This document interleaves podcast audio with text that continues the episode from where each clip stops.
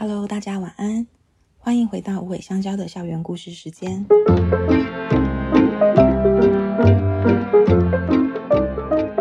我是辅导员姐姐小黑。上一集有提到，在成为辅导员之前，和校长景伦还有一群爱动物的伙伴们一起经营商店的工作，也在大家能力所及的范围内照顾社区内的动物们。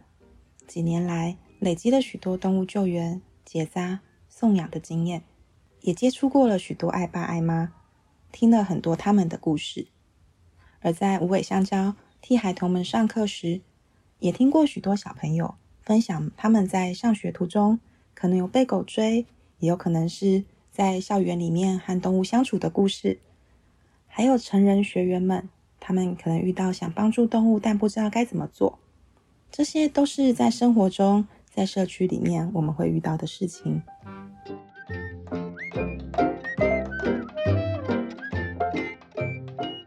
社区是大家最容易实际与动物接触的地方。你可能会遇到邻居的狗狗，可能会遇到固定出现在某个地方吃东西的浪猫，甚至是树上的鸟。有许多的问题和冲突也会在这里发生。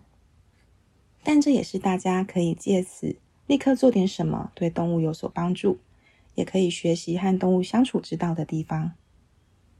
以前在商店工作时，很常遇到捡到狗这件事情。今天要来讲讲我在社区里面遇到动物的故事，也希望借由今天的故事，可以提供大家一些方向，知道未来遇到走失狗时，你可以怎么做呢？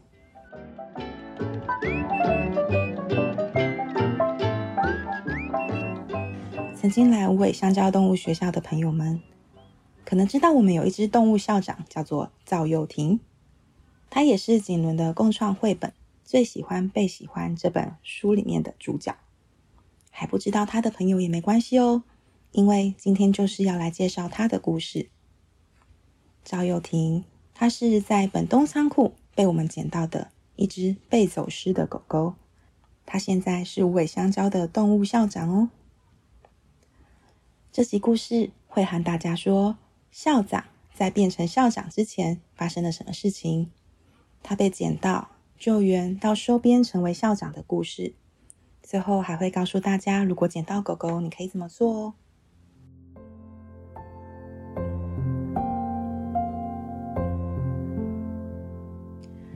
关于和校长阿婷相遇的那天，我们是在二零一五年六月十六与他相遇的。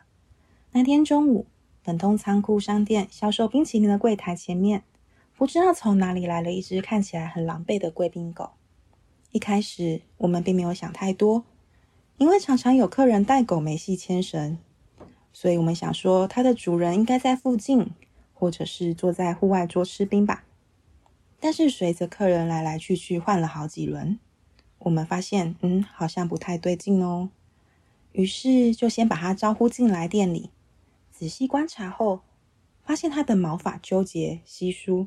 甚至可以看到它粉红色的皮肤，而且瘦到隐约可以看到肋骨，指甲也很长，感觉有好久好久没有被好好照顾了。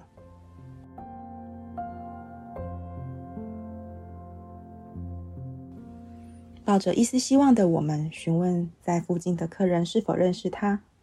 问了一轮之后，大家都说不认识。我们似乎是遇到一只被走失的狗狗了。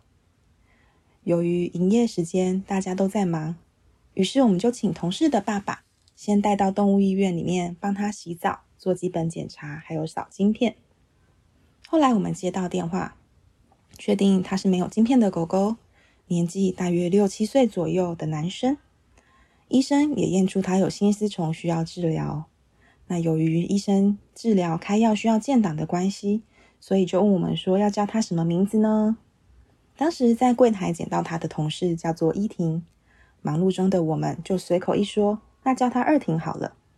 电话中老人家听不清楚，又问我们说那是哪个婷呢？我们就随口回答赵又廷的廷。于是接近打烊的时候，狗狗和药一起被送回来了，然后药袋上就写着赵又廷三个字。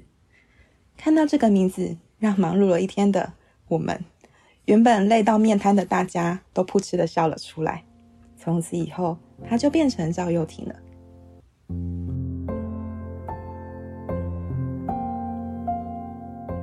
在商店中途安置他的这段期间，我们也抱着一丝希望，在粉专 po 文，想要帮他找原本的主人，并且在动保处拾获狗狗的公告里面张贴讯息。然而，一直没有人来找他。其实我们心里也有底，因为捡到他的时候，他的状况这么差，不知道他以前是怎么被对待的。不过，在大家的照顾下，他渐渐的恢复了健康，原本稀疏纠结的毛发也慢慢变得浓密又蓬松，忧郁的神情也渐渐活泼起来。我们发现他很聪明，听得懂坐下、握手的指令，也很亲人，很爱讨抱抱。但或许是曾经被走失的关系，它很黏人，也比较没有安全感。商店里面除了它，也有其他的猫狗。但是只有它会坐得直挺挺的，陪我们一起工作。常常看到它认真工作的背影，就觉得它真的是一只很有荣誉感的小狗呢。后来我们也有试着帮他找家人，但随着日子过去，适合的家人并没有出现。但我们已经把他视为一份子了，于是他最爱的锦纶便正式收养了他，变成了妈妈。有了这次阿婷的经验之后，后来我们也有几次捡到走失的狗狗，有些是有晶片的放养犬，我们就帮他们找了回家的路；也有些是没有晶片的狗狗，我们就会在状况允许下，帮他们中途还有找到新的家人。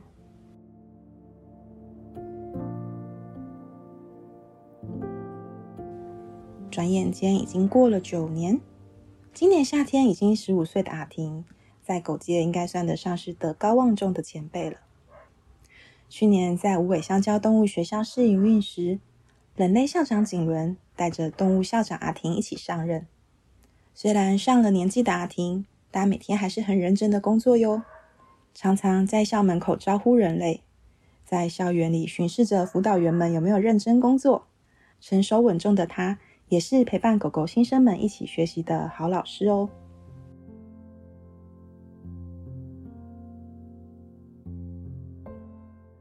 如果是你遇到被走失的狗，该怎么做呢？其实每个人的能力与选择不同，但是没有绝对的对与错。但在几次与动物相遇的经验里，我们做了一些整理，或许可以提供大家参考哦。关于遇见走失动物的 SOP，第一步事先辨识当下的状态，评估你自己的能力，评估动物的状态。还有，你可以找哪边的资源呢？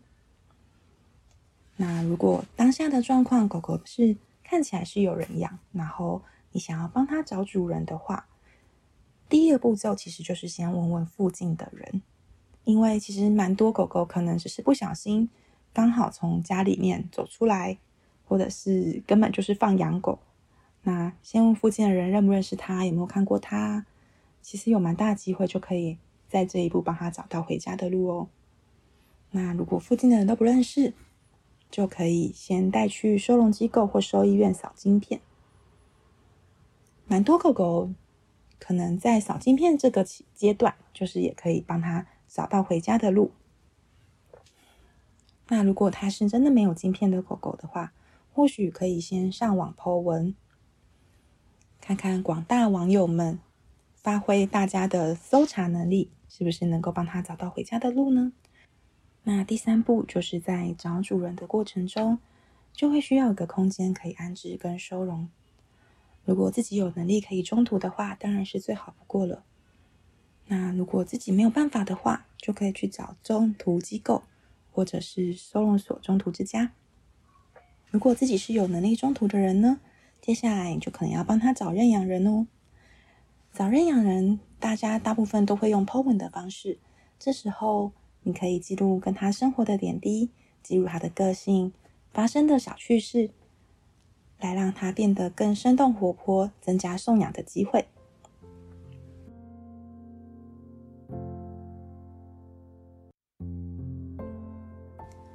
当然，也有可能是被自己或者是推坑亲友收编啦。上面这些简易的 SOP 是照我们自己的经验归纳出来的。你曾经有什么和动物相遇的故事想和我们分享吗？下周末，我们邀请了台湾之星爱护动物协会，还有风雨里著名的动保里长马里斯，来和我们分享他们与动物相遇的故事。在社区里会遇到什么有趣的、特别的故事呢？欢迎大家一起来听哦！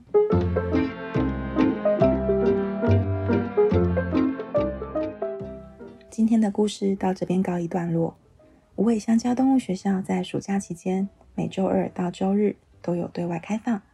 另外，如果你愿意支持无尾香蕉动物学校推广有爱动物教育，邀请你每周都来收听小故事，并且把这些小故事分享给朋友们。